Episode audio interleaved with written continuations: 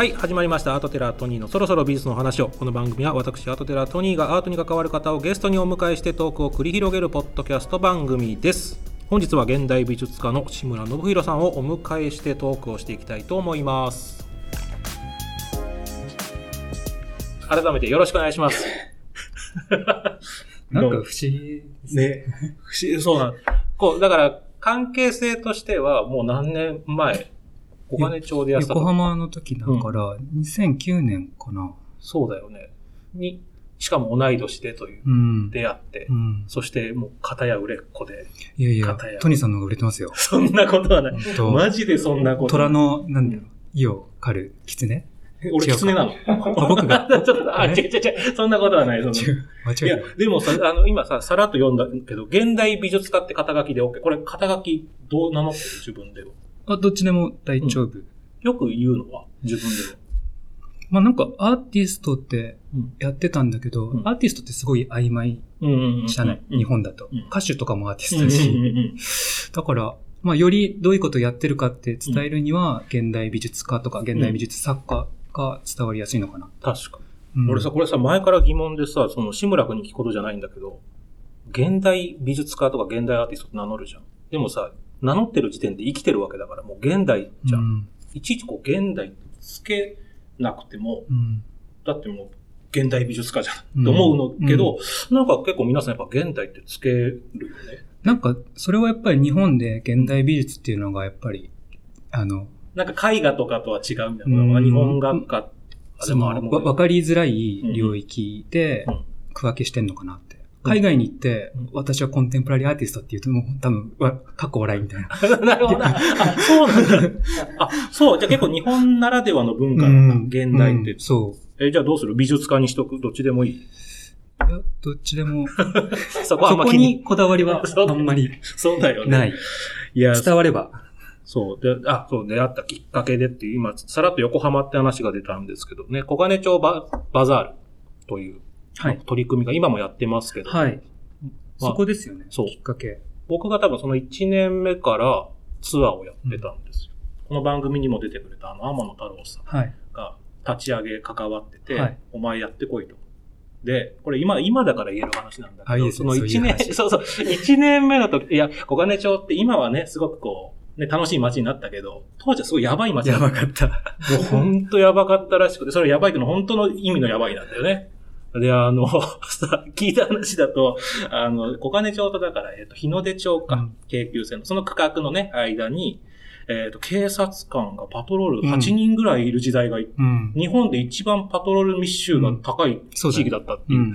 とこで、まあ、そこをこうアートでこう浄化しようという、まあ企画だった。ん。で、で、そのプロジェクトで、で、アートツアーやってこいって言って、うん。そしたらその時にもらった、俺だけが見れる地図みたいなのがあって、これはもうお客さんには見せちゃダメ。お客さんにはここがそういう怪しい場所とは言ってほしい、うん思ってほしくないからみたいな。うん俺が持ってるやつには、あの、まあ、いわゆるこう暴力団の事務所とかの、はいはい。ここがそうとか書いてあるわけ。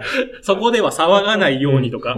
いやいやそれさ、そんなんさ、言われてもさ、いや、こっちはさ、今、楽しくやるじゃん。うんさ、さ、たまたまアートツアーの参加者のお客さんが、なんかあそこ、なんか、なんでしょうあそことか指さして、いやいや、暴力団の事務所とは言えないけれど、いや、なんでしょうね、スリリングですよね。だったしさ、あと会場だった一箇所が、なんかあの、オウム真理教の、うんね、そうそう。サティアンだった場所だっうんたらしくて、うんで、こう説明わーっとやってたらさ、その町の住人も一緒にそこで、こう、あ、ね、住人もいるんだもんね。うんたら住人の方が、あなんか今日サティアンが賑やかだなシーンとなって、なんかアートツアーの人、あんなにさっきまで楽しそうだったのに、サティアン？え？みたいな。生々しいね。そうそう。過去のね、建物がね、二重窓だったのうんよ、確か。で、あの二重窓何なんだろうねって言ってて、そこでそうそう、サティアンの話が出て、そう、そういうとこで、志村君は何年目に参加したんだ？2009年。だかうんら、2008年から始まったんで、うんうん2年目ですね。えっと、場所はどこだったんだっけ？改めて。会場になった場所。えーっとね、僕うはん、外だったんだよね。その、最初は？エリアマネージメントセンターの、うんあの、裏、こ高架下側の、あの、道路に赤い靴っていう作品を、プロジェクションプロジェクション。ン。あの作品って未だに残ってるんだっけ？一応残っていて、まあ、バザール期間の時とかに、まだ上映というか展示してる暗い時にね、暗くなってそこにこう浮かび上がるというそうそうそう作品。うん。あれでもさ、その、その後にさ、そのなんかあの、え、なんだっけ、旅館みたいな。竜宮美術旅館ですよねあ、。そうだ、そうだ。なんかね、そこでも怪しげなね。そう。そそこでね、えっ、と、お風呂があって、うんまあ、そこも、うんまあ、言ってみれば、うん連れ込み宿う。うんうんうんうんうん。だった場所で、うんうんで、旅館なんだけど、まあ、お風呂が1個しかなくて、うんうん。うん多分そのお風呂ってすごくその旅館にとって象徴的な場所で、うんうん。で、誰も手つけてなかったんだけど、うん僕はあえてそこを使いたいってうんうんうん。言って、で、まあ、お湯がまだ出出せる。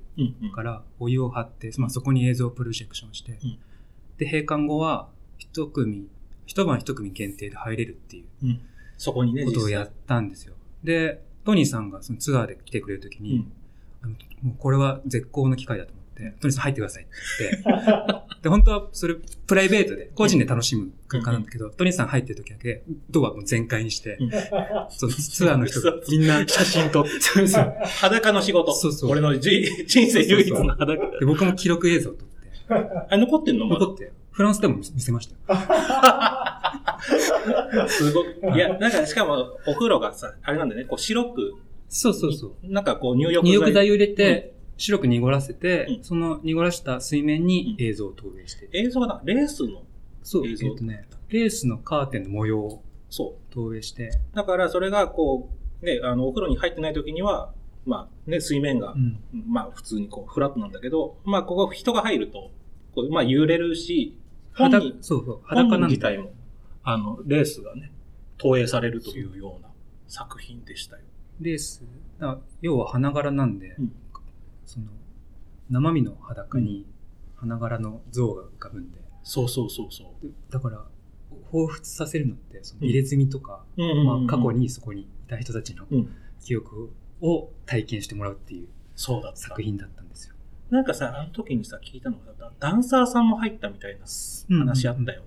うんで、ダンサーさんが入った、これ多分志村君に教えてもらったんだけど、うん多分ダンサーが入った時は、ダンサーはなんかこう自分で息とかをこう、なんだろう、あーね、制御できるから、水面を止めた人がいたみたいな話をしてたよね。うんうんだからこう人によっていろんなことができるみたいな作品の、そうそう、あれでも、本当不思議だった。やっぱりこう一人しかね、か入れないから、うん女性のお客さんたちが、みんな俺の写真をバンバン撮んのね。うん面白かったですね。いやいやいや、体張ってくれたな。体あったあった。そう、それ以来の中ですよ。でもまあそ、そうね、それがきっかけって、まさかでも、どう、どうでも残ると思ってた、その自分が、お互い、この業界にいるなっていう。面白い質問ですね。うん。どうなんだろうな。うん。まあ、あれから10年ぐらいうん、10年経って、うーん、あんまりそういうこと考えずに来たかな。なんか変わったなって思うとか、例えば自分なんかは全然変わんないなと思ってて、すごいこう、悪い意味でね、うん。全く成長がなくって、へあの時のまんま、なんなら大学生の時から地続きな気がして、や、なんかやばいなと思う。本当に。自分では。そう、なんか自分の中でこう、やっぱさすがに10年経ってす、あの時マインドは変わった？あ、マインドは変わったし、うん。昔作れな、昔作ってたようには作れなくなったなとか、うんうん。でも逆に昔作れないようなものも今作れるから、うんだからそれは、うんなんだろう、変化かな。それはなんかな、いつ、あ30歳の時にあったとか、そういうなんか、ある年代。うん、大体そのぐらいかな。うん。で、まあそれをなんか変えようと思って、うん住む場所を変えたり、うんうん横浜を離れて山口に行ったうんうり、ん。で、なんかまあさらに発展させたいなと思ってうん、海外に行ったり。そうだよね。点々としてるもん。だから、どんどん成長してる感じがしてて、だからやっぱそれそこがね、こう、俺の、こう、なんだろう、志村君に対して気が引けちゃう。かなんで全然成長してないな、自分はって思うわけ。あ本当？多分今も、もしあの風呂入れって言われたら入るよ、多分。こう、いやいやもう今そんな仕事やりませんとか言わないもん。多分あのまんま変わらないからうん、体張れと言われれば体張るよね。それはいいね。うん、そうそう、そこ変わらない。志村君の作品について聞いていきましょうということですけども、そう、どう、どうしようか。インスタレーション系の作品について、じゃあ、いろいろと聞いていこうかなと。だからそうそう、僕がだからやっぱ志村君の作品見て結構衝撃的だったのが、そのね、最初のいいね、そういう話。その時のさ、そのレースの投影するのもそうだし、さっき話してた赤い靴もそうだし、多分現代美術館かな、トゲンビさんではリボンの作品。リボンに投影して。だよねはい。なんかさ、その、今まで僕の中で映像作家って、コンテンツを作る人と思う。はい、はい。映像コンテンツの作家さんだったけど、なんかそれがプロジェクションの方法でうん見せる作家さんをはじ、今でこそチームラボとか、うんうん。なんかそんなに珍しくなくなったけど、ね結構ね、早かったと思うの、志村とか、それが。うんうんそれすごく衝撃的で、それ最初どういうしてそそういうのを作ろうと思ったの？なんか。プロジェクションで遊ん遊んでる見るって言い方変かもしれないけど、普通さ、映像いじ、だって、まあ、ね、今この番組プロデューサーを見るけど、俺は放送研究会っていう大学でいて、多分ね、そんなことやった人、結構みんなクリエイティブだ。うんやっぱ大学生だし、うんふざけてノリやるけど、やっぱ映像を作る研究会はみんなね、映像コンテンツしか考えないから、その映像の上映の仕方を考えようなんて、うん。発想があんなに人数いて、あんなに面白い先輩たちもいたけど、誰一人やってなかったから、で、ぼ俺ですらなんかこう、いろんな芸人でネタ考える方だけど、映像イコール、もう上映するコンテンツしか、うんやっぱ頭なかったからね。うんそれは俺多分志村君の作品見た時の、多分最初衝衝撃だった。あ、そうなんだ。うんうん。同じように思った人いるのかな？どうなんだろう？でもなんか、うん。使い方とか、うん。作品の見せ方がまあ変わってますねとかうん。は言われていて、うん。まあそれが特徴なのかなって。でも自分の中では別にそんな変わったことしてやろうっていうわけではなくて。ほんとね、うん。その学生時代の話になると、うん僕映像学科っていうところに行っていて、うん。むさびの。で、あの、それこそうん僕すごい落ちこぼれというか、そうなん？そう大学3年生ぐらいまで、うん本当多分、ん成績的にはうんもう本当にうん落ちこぼれで、へえ。うん。え、それはさ、その時はさ、周りに対して、引け目は感じるの？それとも、な、なんでこ、良さがわかんないんだ、こいついやら。、えっ、とね、引け目を感じるかな。へえ。。そううんうん。なんか僕、まあ、運よく現役でうん入れたんだけど、なんかその、はい、映像科に入って、まあ、美大っていう場所に行くと、うんうん。まあ、一浪してたりとか、あとなんかその、美術部のエエースみたいな人たちが集ってくるうんうん場面で、写写真部のなんか部長クラスうんがいて、うんうんうんで自分はなんかそういううん。美術的な知識とかうん。経験とかないまま、うん。本当興味があるっていうだけでうんうん。入ったら、うんうん。そういう人たちばっかりで、うんうん。なんか毎日一本映画見るうんうん。人たちとか、うんうん。もうアニメーションをなんか自分で書いて、どっかコンテストに出す人ばっかりで、うんあどうしようって思ってたんだよね。こちょっとレベル、もう入った時点でレベルの差感じちゃったんだ。うんそうそうん同じ学年なのに、うんまあその、浪人生とか知識とか経験も違ったりするし、結構そこが挫折というか、うんあ、どうしようって2年ぐらい思ってた。へえ。うん。え、その時はでも最初はやっぱ映像はやっぱコンテンツのものを考えてたってこと？当時は。でそれで、うんえっ、とね、面白かったのが、うん。あの、映像学科ってすごい名前自体がさ、うんアバウトなんだけど、うんうん。それがいいのは、うん。入ったらいいろんなことできるんだよね。まあドラマとか、それこそドキュメンタリーの授業とか、CG とか、うん。まあ写真もやん。みんな一通りやって、うんで、3年生になってから、うん。えっ、と、自分の好きなうん。専攻したいものをやりましょうっていう、あのカリキュラムで。で、1、2年で大体いろいろやったんだけど、うん何も向いてないと思って。マジで？どうしようと思って。わかる？うん。なんかその、好評とかがあってもさうん。うん、全然いい作品作れない。一応でもね作ることは作るわけでしょ？作る。うん。見よう見まねで。そうそうそう。そうすると、それはもう先生にも言われるし、やっぱ周りと比べてもってこと？僕よりね、上手い人とかうん。いっぱいいて、うん。僕よりも苦労してないのうん。にいい作品作れる人がいっぱいいて、え、でもそ、なんかそもそもだけど、じゃあなんで映像作家に入ろうと思ったの？そしたら。ほんとねうん、美大にまあその、行きたいなと思っていて、うんで、その、最初はね、うん。デザインとか、うん。まあそっちの方が興味があって、なんか自分の生活に身近なのかなとかいう感じで。うん。で、最初デザイン科のうん。試験対策、うん予備校に行って、やったらその、平面構成とかいうものをやんなきゃいけなくて、で、綺麗にい色を塗んなきゃいけないとか、うんうんなんかそういうね、テクニックの部分を求められて、うんもうなんかね、数日でサジ投げたんだよ。向いてないなあ、向いてないわ、とうんうん思って、うんうん。これは多分な、うん何年浪人してもうん。受かんないわと思って。でも決断早くてよかったね、それはね。あ、そうかもね。うん。そこで、いや、頑張ればなんとかなるだろうってなってたら、だって今ここにいない。いないいないいない。そうだよねん。え、じゃあそれで、え次もすぐ映像だったの？で、うんそしたら映像学科がっていうのがあるよってうんいううんのを教えてもらって、で、映像学科の試験が面白かったのが、うん。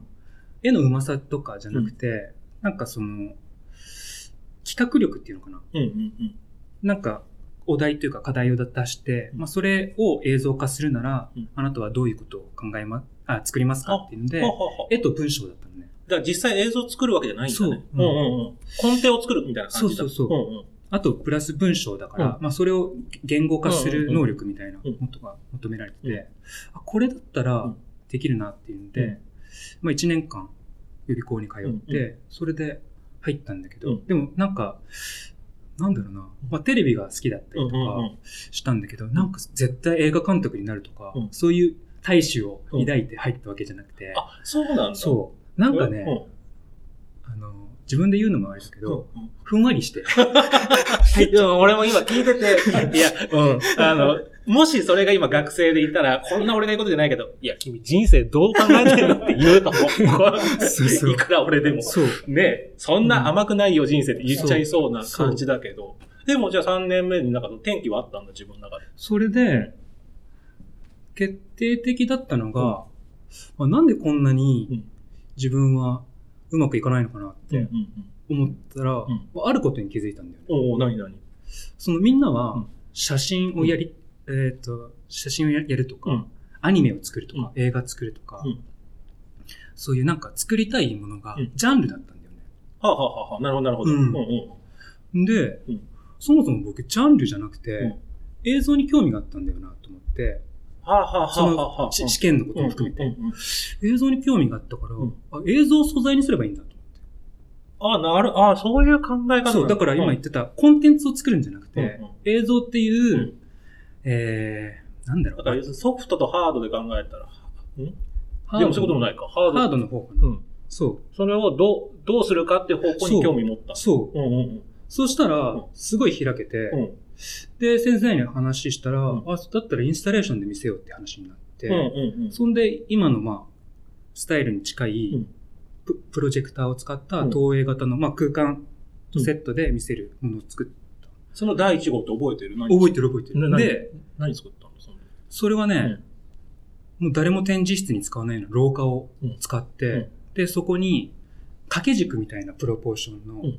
縦長の、えーっとね、スクリーンを作って、うんうんうんで、それを裏側からリアスクリーンで投影して、で、まあ、廊下に入って、いあの、突き当たると、うんその、えっと、スクリーンが見えて、で、うそれがね抽象的なんだけど、うんうんまあなんかふ風景みたいに見えるようにしてるんだ。で、高さが結構高い。3メートルか4メートルぐらい。へえ。うんうんうん。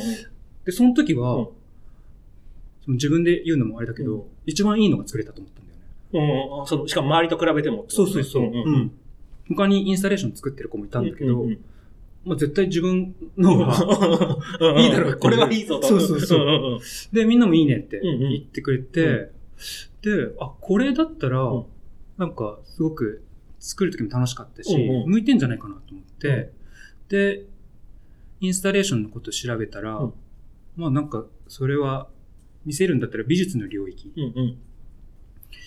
うんうん。で見せるのがうん自然だなと思って、そっからなんか美術館とかあ行き出した。そんな感じだ。え、ってことは待って、映像家の人たちって基本的にはもう映像作家って言っても美術系じゃなくて、どっちかというとこうテレビとか、まあ、そっち側に行く人たちが多いってこと、うん、じゃあそこ出身の美術系ってあんまいないんだ。いない。へえ。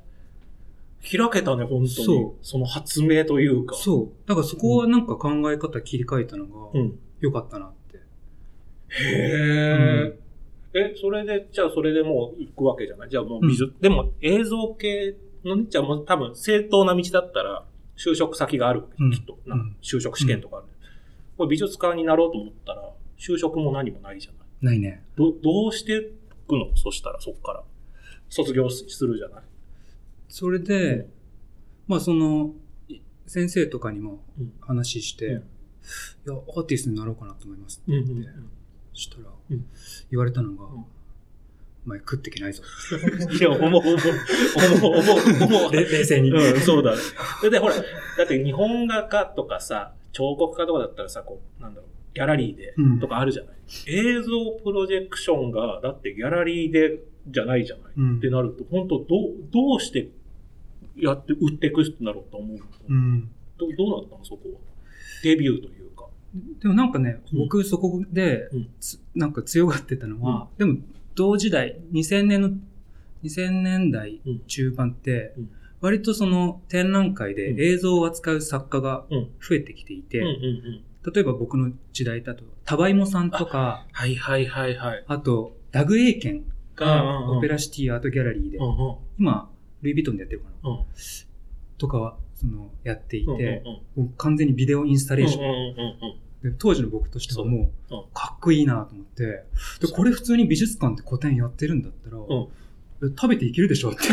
すごいね。そうそうそうすごいすごい。でそれはす多分、そういう時代がうん、もっとうん、あ、来るんだ。当たり前に、うん、そうか。なるんじゃないかなって。ビルビオラ展とかもあの頃、そうだね。だよね森美術館うんちょっでと後。うん。原でもやったりとか。そうそうそう。だね。うん。でもさ、それはすごいよね。だって芸人さん、若手芸人が、ダウンタウンさんとかのラジね、番組見て、あれの人たちが食べてってんだから俺もいけるぜって考えるようなもんじゃん。普通に考えたらだよ。実力があったからもちろんあれなんだけど。で、じゃあそれでさ、食べていけるわと思って、その美術界デビューはいつになるの？えーっとねうん、まあデビューは早かった。そうだよね。絶対そう思う。デビューは早かったけど、食べていけるか問題になると、結構ややこしいね。うんなんかバイトを、やっぱりうん、掛け持ちしながらやっていかないといけない時期とかもあったから、ちょっとそこはなんか説明が難しいんだけどえ、、志村君でバイト何やってたの？え僕ね、いろいろやってたよ。多分ね、うん一番やってんのよ。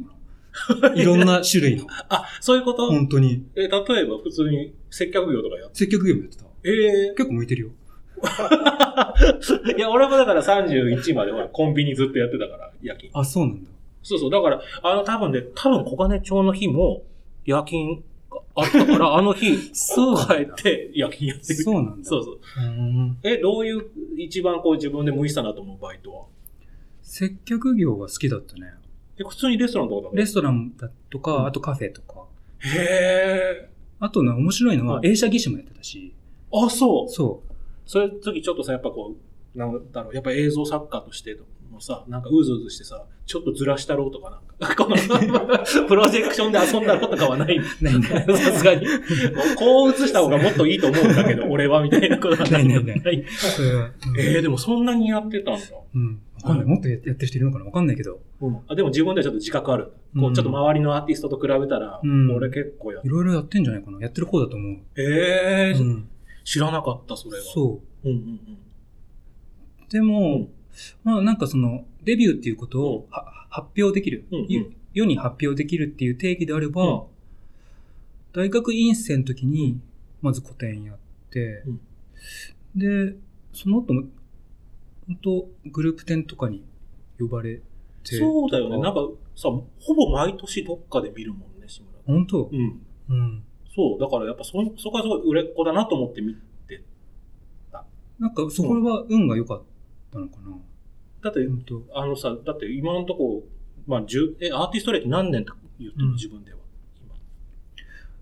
なんだ、10今15年10 15 16年なるよね、うん。全く何もしない何ヶ月あったなってことないでしょ。えーっとねうん、文化庁行ってる時はあんまりなかったかな。あその時は。で、そうだね。あと帰ってきた時もあんまりなかったけど、うん。でもあとは、そうだね、発そう表だよね。をねベースに。今ちょっと手元に資料があるんですけど、2007年のトランスレイトうんっていう作品。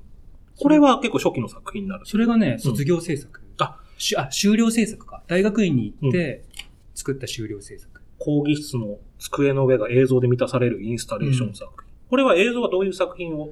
これは、えっと、日用品、うんカラークリップとか、んうん。画鋲とか、色鉛筆とかうん。が、あの、パラパラ降ってきて、うんで、それが埋まるとうん、巻き戻しで飛んでいくっていう、まあその、日用品が大量に堆積してうん。っていく作品なんだけど、それを、なんだろうな、スクリーンに映すんじゃなくて、講義室のさ、うん机をスクリーンにして、うん上から、天井から机に投影して、これだってだいぶ広かったわけでしょ。一番大きい部屋、え、ってことはさ、プロジェクターいくつぐらい必要？10台。ほほほ。へえ。これってさ、でもさ、どう、俺、そうそう、これも聞きたかったの。なんかね、最近、最近っていうかコロナになってから、俺も映像編集するようになったのよ。で、いろんな美術館の動画作るんだけど、だから編集するようになったんだけどね。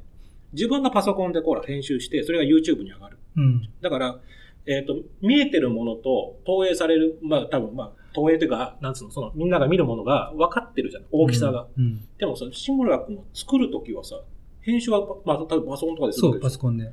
そのサイズ感全然違うじゃん。その全映像と、ね、映し出される。それどういう感じでや、作ってる？あ、それはもう、完成された空間を想定して作ってる。もうだから頭の中でこのサイズになるなと思いながら編集してる。そうそう。それはすごいよね、その能力。でもね、うんまあ、期待を裏切られる時もあるし、うん。意外とやってみたら。そうそうそう。あ、そうなんだ。そういうエラーもあるんだけど、うんまあでもそれも面白いなって。思ってやってるかな。うんうん。うんだからもうやっぱそ、もう最初からじゃあ想定しておくんだね。どのサイズになるかそっていう。う。だから、パソコンで見てもうん面白くなくても、うんこれを空間に投影して、うん人の体よりも大きくしたらうん面白くなるなっていうのをイメージして。作ってる。そっか、そっか。うんうんうんだから、なんか僕にとってのコンテンツは空間なのかも。ああ、そそっちがあそう。るんだ。で、展示空間。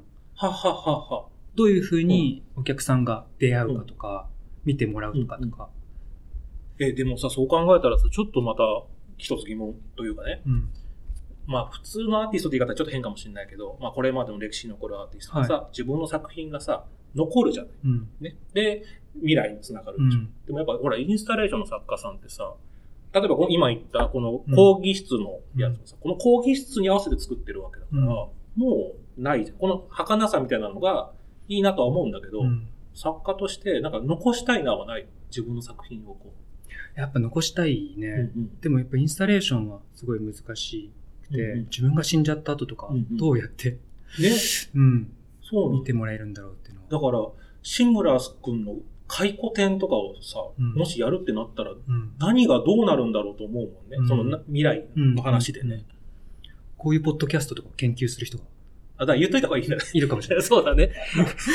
そうだね。これ大事だよね。うんでこの2008年の作品もありますが畳3畳分に33万本の待ち針を直接刺し、待ち針の頭をスクリーンにした。うんこれは何ていう？読むの？ピアス。あ、ピアスか。はいこれ待ち針のところに何を投影したの？これはね、えっと、木を見上げた映像。はあ、はあはあはあ、木を見上げた映像を人は見下げてみるという、ちょっと不思議。うんこれ、待ち針のさ、そのまず3万本刺したの自分で。33万本ね。33万本。33万本を延べね、40人でうん10日間かけてええやって、で、33万本ってどんなす量になるの ?33。想定できんの？いや、びっくりする量。そうだよねうん。これ買買いに行ったの？湯沢屋とかで行ったらビビるよね。33万本くれみ最初湯沢屋に行ったらびっくりしてな。そりゃそうでしょ。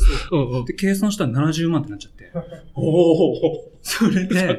そう、うんややばいと思って、予算50万なのに、待ち針だけで70万だと思って。え、なんで、どっから来たの？この33万って。まずは最初に、サイズは決まってたの。そう。うん。そこの、こに、この、6畳の部屋の、まあ、半分を埋めたいなと思って、3畳分。そうそう。で、ちょっと何本か買ってきて、うん。密度、ここのぐらいの密度入れたいなと思ったら、うん。出した計算で、うん。で、湯沢屋で買ったら何十万で、うん。で、次、問屋さんに行って、で、まあちょっと説明して、こんぐらい欲しいんですって言ったら、うん35万って言われて。おうおうだいぶ安くなった。そう。うんでもそれでも、まあ確かにね、50万のうちのね、そうそうそう。結構するね。そう。で、そうしたら展覧会、うんえっ、と、南條さんの事務所、南條、ああ、元森美術館のね、はい館長さんだ。南條さんの事務所の方が、うんまあ、展覧会、これを組織してたんだけど、うんまあ、その、僕は知らなかったんだけど、協賛を取ろうって話になって、で、広島の待ち針、待ち針を作ってる会社うん。に持ちかけたら、うん。その協賛価格でうん、その提供、20万ぐらいかなへえ、そう。うんうんう。ん33万も提供。でも、それでも20万はかかるんだね。人生で待ち針33万も買うことないし。畳1畳につき待ち針は11万本必要っていうことが分かったね、これで。あ、そうだね。計算するとね、全部敷き詰めるとね。すごい。で、本当僕ね、うん計画性がなくて、設営期間10日間で、うん。で、33万本10日間でやるうんスケジュールだったんだけど、うん初日4人ぐらいでとあの、うん。友達とか手伝ってもらったら、1万本いかなくて、いや、いか、そう、すごいね。結構、その展覧会のその組織してる人たちがちょっと冷や汗かけそうだね、間に合うんですか？そうそう。なだからトリビアの種かなんかやってるこれ。なんかい、いくつさせるかみたいなやつ、みたいな感じだよね。そうそうでも、その時にはもう映像は出来上がってたの？できてない。そうだよね、それそ、え、刺すだけでもだって間に合わないかも映像はね、刺してる間に、うんその近くのうん神社で撮る。1日ぐらい。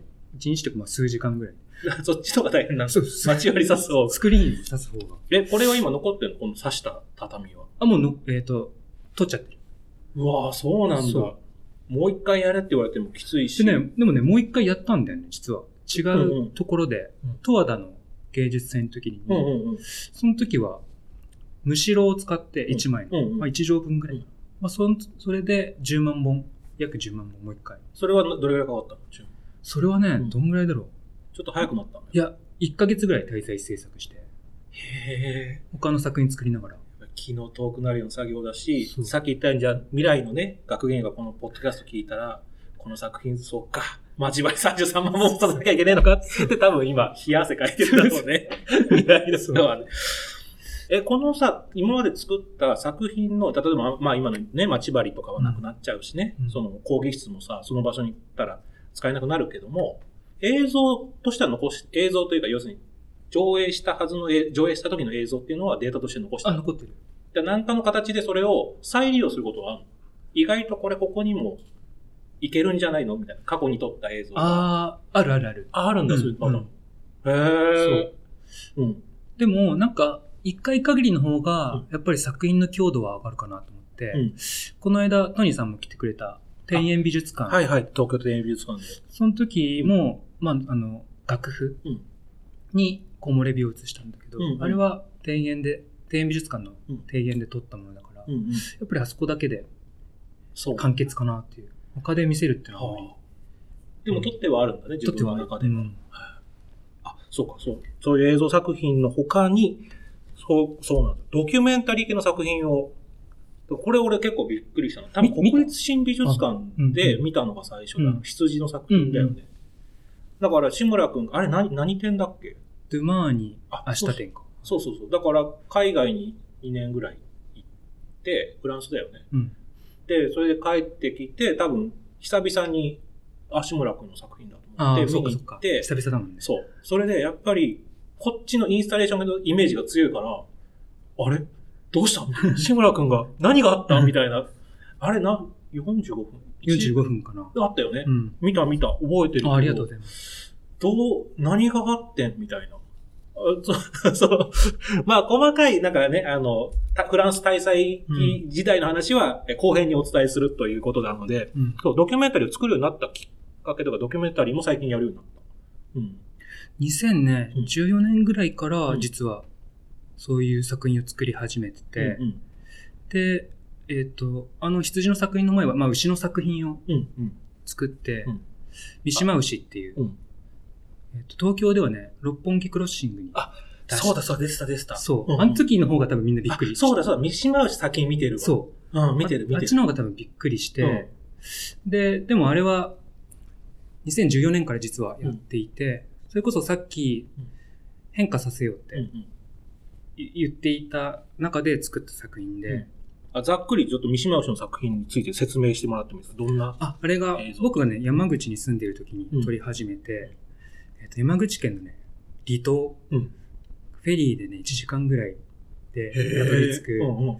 三島って、見る島って書くっていう、人口1000人もいない島にいる生息、まだ生きている三島牛っていう天然記念物うんうんになってるけど、うんなんで天然記念物になってるかって言ったら、海外の牛と、うん。あの配合していなくて、もうじゃあ、純国産なんだ。国産の。そう。で、天然記念物になってるから、なんかすごい特殊な、うん。なんだろう、能力と言ったらおかしいけど、うん。特殊な牛なのかなと思って、うんうんうん。市役所の人聞いたら、うん。いや、ただ取り残されただけですって言ってい まあて、そうか。離島だからね。そう。そう。新しいものとかうん、他の文化のものが入ってこなかったから残されていて、うん。なんかそれってすごく面白いなと思って、なんか取り残されるってすごくネガティブなことだけど、うん。でも、なんか視点を変えたら、なんか、結果ね。うんそうそう、そうだよね。ポジティブにもなって、で、なんかその島自体うん。が取り残されてるというか、うんうん。まだなんか昭和が残ってるような島で、で、それを、あの、記録っていう意味と、あとなんか映像作品として撮りたいなと思って、うん。で、なんかデジタルで撮るんじゃなくて、うん。フィルムで撮りたいなっていう。あ、そうだ、フィルムで撮った。うん。ちょっとだから画質がね、そその当時見た時にやっぱ衝撃的だったもんね。今の時代でこんな画質なのみたいな感じのだったの覚えてる。なんかそれは、映写技師をやっていた経験もうん。あったし、うん。なんかその、今までと違ううん。機械というか、カメラで撮りうんたいなっていうのもあって、で、あともう一個その大事だったのは、うん。なんでドキュメンタリーだったのかっていうと、時間をかけたかったんだよね。へえ制制作に。作に？そう。うんうん。で、インスタレーションって、なんかね、自分の中では条件反射でつく作れるというか、あもうな慣れてきちゃったの慣れてきたりと。か、ある程度、今回はこういう場所でうん。展示してくださいとか、今回はまあこういうテーマ、うん。あとまあその美術館のうん立ってるロケーションのまあ要素を取り入れてもらえたらみたいなリクエストがあって、で、それをなんか自分なりにうん。リサーチして、分析してうん、で、じゃあ、こんなんどうでしょうみたいな。プレゼンするそうそうそうそう、んうんん。そういう感じで作ってたんだけど、なんかね、慣れてきて、うん。制作する速度がどんどん速くなってきて、うんうん1ヶ月以内で作れちゃう。ここなれてきちゃったんだね。こ。なれて、うん、うん。そそれはさ、本人の中でも、ちょっとワクワクも減ってたの？なんか、その出来上がったものに対してはもちろん、もちろんベスト出してるんだと思うけど、う。うん。なんかこのままじゃ、おなんかこ終わっちゃうなじゃないけど、自分のなんかこう、なんつうの、モチベーションがって感じだった。そうでもない。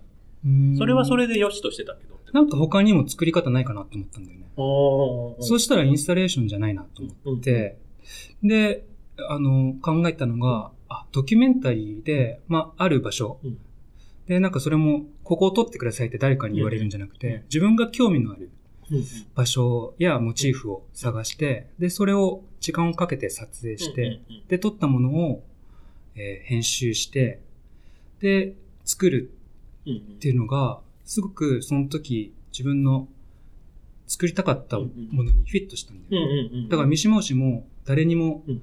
言わずに1年ぐらいかけて作っていて、他の展覧会、うん東京都現代美術館のインスタレーションとかやり、やりながらね。そうそう。んんその時はだからもう六本木クロッシング出すって決まってたわけじゃなく、全然。特にだからもう誰に頼まれたわけでもなく作ってたんだ、そう自発的に。そう。でもさ、あの時さ、確かに俺も衝撃受けたけど、この最初出した時にやっぱ周りの反応どうだったの？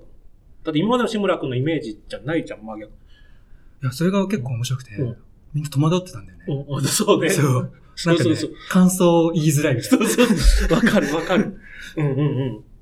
だし、うんまあ、ある学芸員さんは、いや、今までのプロジェクションの方がいいよって、あ、もう言ってくアドバイる人みたいな。スする人もいた。へえ、うんでも本人の中では、作り上げたわけで、その三島の、うんそれはもうやっぱり、これだって感じだったの。このやり方もあったって感じだったドキュメンタリーっていう。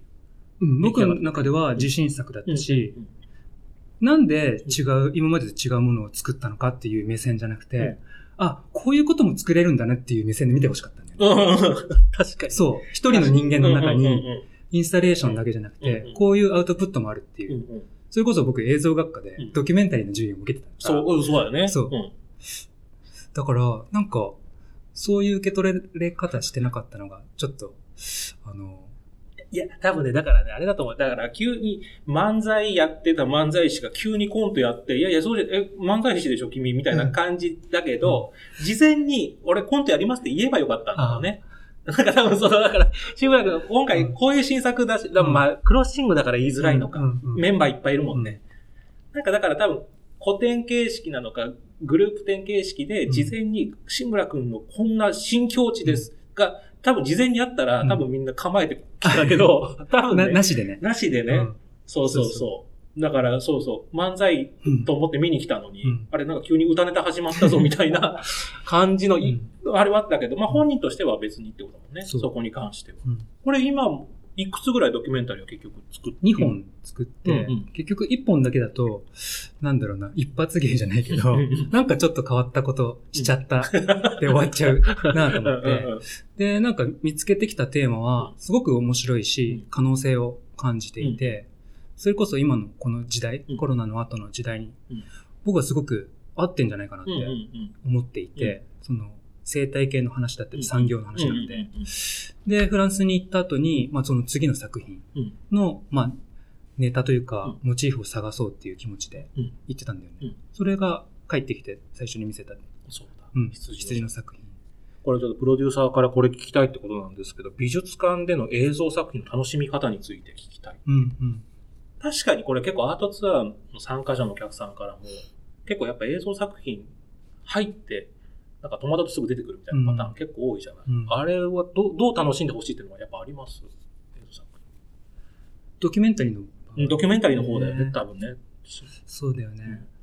まあ、難しいのは、その、テレビとかだったら、まあ映画とかテレビだったら、初めから見れるうんうんうんうん。そうなんだ。けど、美術館の場合、んお客さんがどのタイミングから入るかわかんなくて、だから、見方によっては本当に死に滅裂なところからそうなんだよね。ねそうあるある。始ちゃうんだけど、うんう。んでもなんか僕はそれを意識して、うん。あんまり始めと終わりが、えっ、と、強く結びついてないよううなん。見せ方に、別にストーリーを追ってってっていう感じではない。ってこと、うん。ようにあえてしてるってこと、ね、そうそう。ってことはもうだからもう美術館用の映像作品作ってるって感覚なんだ。そうそう、これ俺だから思ってた。だだってドキュメンタリー作っ、まあ志村君はほら両、今二つパターンあるけど、ドキュメンタリー系の作映像作家さんもいるじゃない、うん。じゃあ別にね、美術館でやらなくてもいいじゃんっていうね、今だって YouTube でももそう出せるしって思うけど、やっぱり志村君の作品に関しては、やっぱもうこれはもう美術館で見てほしい。うん。のものと思うんだ。うんじゃあこれはやっぱり YouTube に上げるとかはないの？考えとして。ないね。へえうん。うんうん。だし、あともう一個思ったのが、この映像系の作、ドキュメンタリー系のね、映像作品って結構本当にプレーンに上映してるじゃない。あまあプレーンっていうのはそうだね、インスタレーションに比べたら。ね。うん。ああいう、これをインスタレーションっぽくなんかまた別のなんか上映の仕方したいとかって考えたことはあんまないの？ドキュメンタリー。これはもうこれでこう、普通に見てほしいっていうのがかそうだね。うん。なんか、そういうテクニカルに変わった上映方法とかをしてうん。目立たしたいわけじゃないから。そこは正々堂々。はあ。その作品と空間に合ったうん。適切なうんサイズのスクリーンとかうん。上映の仕方うん。で見せるのが一番いいかなと思って。る。これはさ、ちなみにさ、あの、美術館側というか、多分ギャラリー側とかね、まあ、芸術祭もそうだけど、展覧会ね、オファーするじゃない、志村。その時に、この時点で、あのインスタレーション系でお願いとか、ドキュメンタリー系でって来るあ、面白い質問だね。ね、だから僕も、なんか、学芸員さんとか頼みづらくなっただろうな。のそうだよね。で、いや、今んとこどうなの？その、オファーの時に。今んとこ、うんえーっとね、うんグループ展、そう、生命の庭の時は話が来て、まあどっち頼まれるのかなって思いながら、そうそう最初、打ち合わせ行ったら、ん面白かったのが、両方見せたいって言ってくれたんだよね。そうか、そうか。う。うんん。で、えっ、と、千葉県立美術館の個展の時も、うんあれはちょっと、まあ、えっ、と、自分とあと、まあ、学芸さんと一緒に出展作品を決めたんだけど、あの時も両方見せてて、で、両方見せても全然おかしくないなって、うんうんうんうん分かってたから、うんうんだから、両方見せれるっていうのが一番面白いかな。ベスト、ベターなんだ。うん。じゃあ今のところは別にそんな、あえて言われることもないんだね。そうだね。でもこれからね、逆、だから逆を出した時にって困るよね。だから向こうはもうドキュメンタリーの志村くんと思ってきたのに映像、あれ？あれ？あれ？ってなるから、うん本人としても今後聞いてった方がいいよね。うんさなんだ、しれっと聞く。ど、どの作品がお好きですか？みたいな、なんか。うん。実はこの収録、千葉市美術館で今行ってるんですけれども、千葉市美術館で今、ちょうどこのタイミングで志村くんの展示が行われているんですが、その場所がですね、作りかけラボという場所でして、これ何ですか？っていうのを、たまたま今日は千葉市美術館の広報さんがいらっしゃるので、ぜひ伺いたい、まずそこを伺いたいなと思いますので、はい、あの、ちょっと特別ゲストでございます。えーじゃあ、磯野さん、自己紹介からよろしくお願いします。はい。千葉市美術館の広報を担当しています、磯野と申します。よろしくお願いいたします。よろしくお願いします千葉市美術館リニューアルが2020年、はい、しまして、新しい空間ができたんですよね。そうですね作。りかけラボ。何ですか、これはという。これは、うん。まあ、あのーまあ、3ヶ月ごとに、あた、あのー違うアーティストの方に来ていただいて、で、もう空間そのものを、うん。まあ、変えてもらおうと。で、そのテーマとしては、まあ、五感で楽しむ、素材に触れる、コミュニケーションが始まるっていう、うん。この3つのテーマがあって、うん。それに沿って、そのアーティストの人たちが、まあ、それぞれで、もう全然違うメディアを使って、もう空間自体を変える。で、その土台を作っていただいた上で、うん。その、来てくださったお客さんと一緒うん。に、どんどんと、こう、空間が変わっていく。お参加してアップデートしていくんですねそうそうそう参加してもらうことで。で、まあ、ゴールも特になく、で、ずーっと作りかけの状態うがん。続いていくっていうことが、うん。あの、コンセプト。コンセプトで作りかけラボっていう。これはちょっと珍しいですよね。本当に日本でもここだけ。いや、本当、ですよね珍しいと思いますね。場所としてははい。で、今回がその第2弾が行われてるってことですね。そうです。で、選ばれたのが志村くん。そうです。これも最初からもう志村くんで行こうってのも決まってたんですか？そうですね。あの、千葉のゆかりの作家さんですし。うんで、まあ、1回目がね、はい。あの、遠藤美希子さんって、はいはい。あの、もっと違う、あの、タイプのというか、うんあの、新聞紙とか段ボールとか使って、うん。まあ、ちょっと身体も入っていくような感じの、あの、空間作り、まあ、建築とか空間作り、場作りっていうことについてやってくださったところで、で、まあ、島田さん全然違うメディアですから、まあ、やっぱりそうやってどんどん扱うメディアが変わっていくっていうのもまた面白いところで、しかもこれあれなんですよね。展覧会とは独立してるので無料なんですよね。そうです。もう誰でもそう。来れると。まあ、やっぱり、まあ、本当にお年寄りからお子さんまで、うんうんちょっとね、あの、こういう内容だと、お子さんだけなのかなって思われがちなんですけど、はいはいはいバックショップというと。そうそうそうそう。できれば、うん。まあ、全然関係なく、うん。年齢層関係なく、うん。ぜひその、なんていうかな、美術館での場作りっていうことに関わってほしい。うん。なんか、どうしても展覧会っていうと、結構受動的っていうか、んんんあ、いいもの見せてもらった、みたいな、うんうんうん受け取る方が多いじゃないですか。だけど、この、今回リニューアルして、こういう4階とか5階とか新しくなったところでは、自分からその美術館に関わってもらうっていうことうんうんうんうんを、ぜひ体験してほしいっていうか、自分の場所としても美術館を入れてってほしいっていう気持ちがあってそれの最たるものが結構作りかけラボなのかなっていう。で、これは、じゃあ、志村君、この、頼まれたわけじゃないですか。率直にまずどう思います？この作りかけラボという。なかなかね、だって業界にいても聞いたことないコンセプトだった。うん、新しいなと思って、うん。で、なんか似たようなことをしてるとこってあるかなってうんうん。考えて、まあね、例えば、府中市美術館さんとか、あ公開制作して、アーティストの人がね、うん一定期間やってるけど、でも、常時うんワークショップを開いて、で、参加者も関われるっていうのは聞いたことないなと。そうだよね。府中市美術館の場合、公開、アトリエを公開してるってだけだから、別に参加者が絶対参加しなきゃいけないわけでもないもんね、うんあの場合は。うん。そうか。え、で、その依頼来て、今回どういう、結局ものを作ったんですか、今回は？で、空なん。かその、うん。まあ僕に頼んできてくれたので、うん。まあもちろん映像っていうメディアというか、素材を扱うっていうことは決まっていたんですけど、うん。まあそれをどうやって、えー関わってもらうかっていううんことは、がすごく重要なんだろうなとうん。思いました。うん。じゃあ実際どんなものなのかをちょっとコンセプトや狙いをちょっと教えてもらってもいいですか？あ、磯野さんどうもありがとうございます。はい。じゃあ今回のその影を投げるというタイトルがついてるわけですね。これはどういう意味とかも含めて？そう、ん。タイトルを、まあどうしようかなと思って、で、なんか僕がやっていること、まあこれまでやってきたことを共有するっていうことが大事だと思って、うん。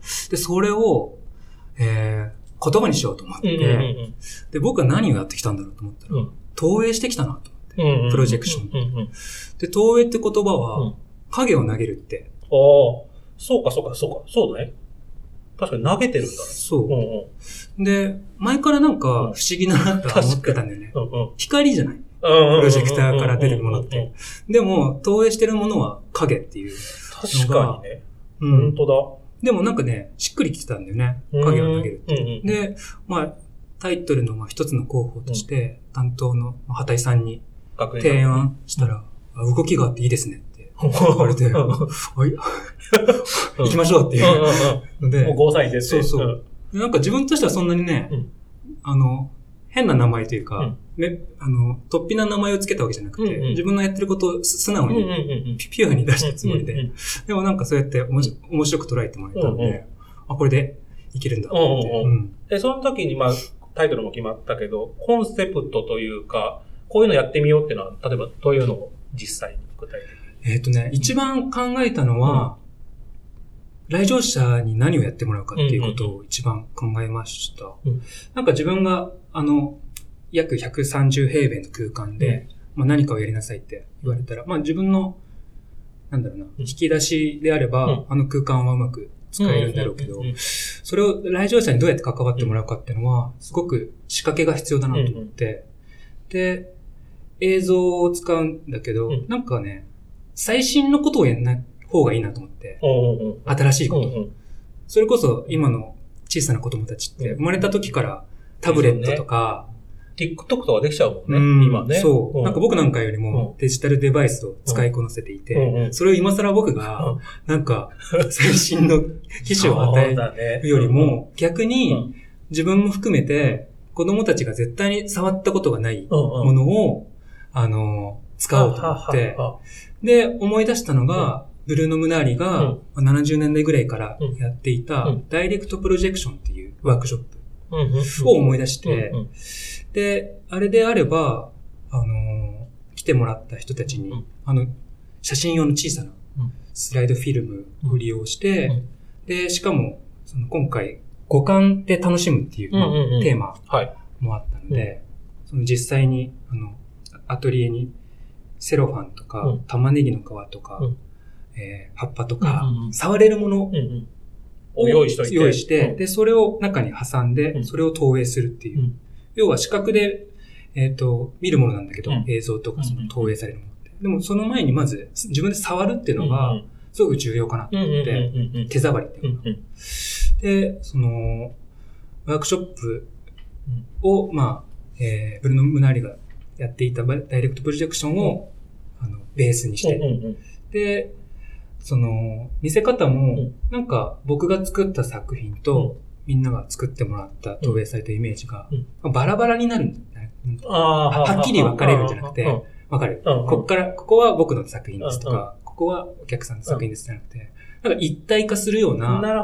構成にしたいなって。あんまりヒエラルキーがなくて。で、なんかどっちも刺激を受ける。僕も作ってもらったものに刺激を受けたうんうんり、作作りに来てくれた人も僕の作品を見て刺激を受けるような。うん。うんうんうん。でもその空間自体は投影するっていう原理そのもの、うん身近なものを使って、それが大きなイメージになったり、全然違うもの、うんうん。見てなかったものまで可視化されたりとかする発見とかうん。がそこにはあって、うん。それに今日、なんだろうな。うん、体験できる空間を作ろなるほど。ね。うん。これだからさ、その来た人がさ、あの、ね、あの、やれる予定だったけど今ちょっとね、この収録中ははい。コロナの影響がありまして、実際ここではやることができずに、ただキットを配ってる。はい。キットを配ってるんで、うん。まあもう一回リピートうん。来館できる方は、家で作ってもらったものを、あの、再度持ってきうてん、投影するっていうことは、はい。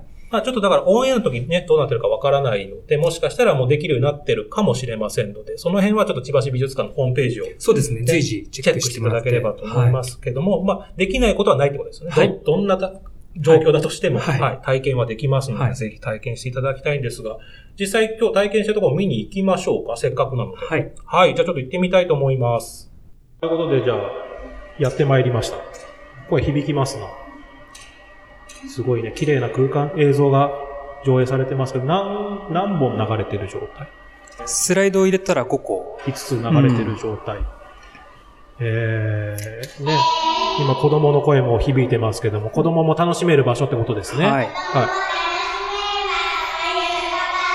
はい、すごい。そのまんま、そっくりそのまんま言っていただきまして、そしたら、ここでいろいろ体験もできるんでしょ？そうです。はい体験してもらうための場所で。はい。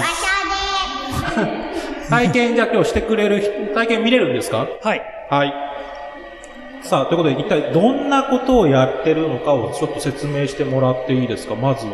これ、投影しているのが、はいスライドプロジェクターって言って、あ、本当は、あの、写真？うん。写真を投影するものなんですけど、うんうんその写真を入れるスライドに、ほうほうほうほう。こういう、まあ、ガーゼとか、はいセロハンとか、玉ねぎの皮とか、木の葉っぱとか。あだえっと、例えると、だからあれかな、あの、顕微鏡のプレパラートみたいな感じですね。そうですねみたいな感じで挟んでるわけですね。はいはで、それを壁に投影して大きく映しているので、い。これ、もともとは何のために使う機械なんですか？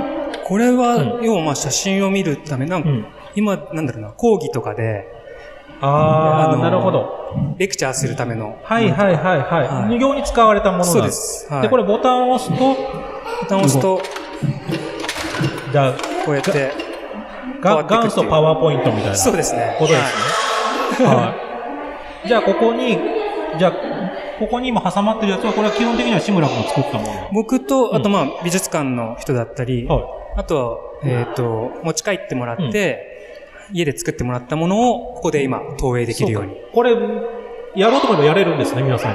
作れる。はい。キットを持って帰ってもらって、はい。で、今あ日はキットを作ってきてくれた子がいる。じゃあちょっとせっかくなので、上映してみるかい？持ってきて、はい。どんな、どんな作ったの？どんなん作った？どれ？ちょっと待って。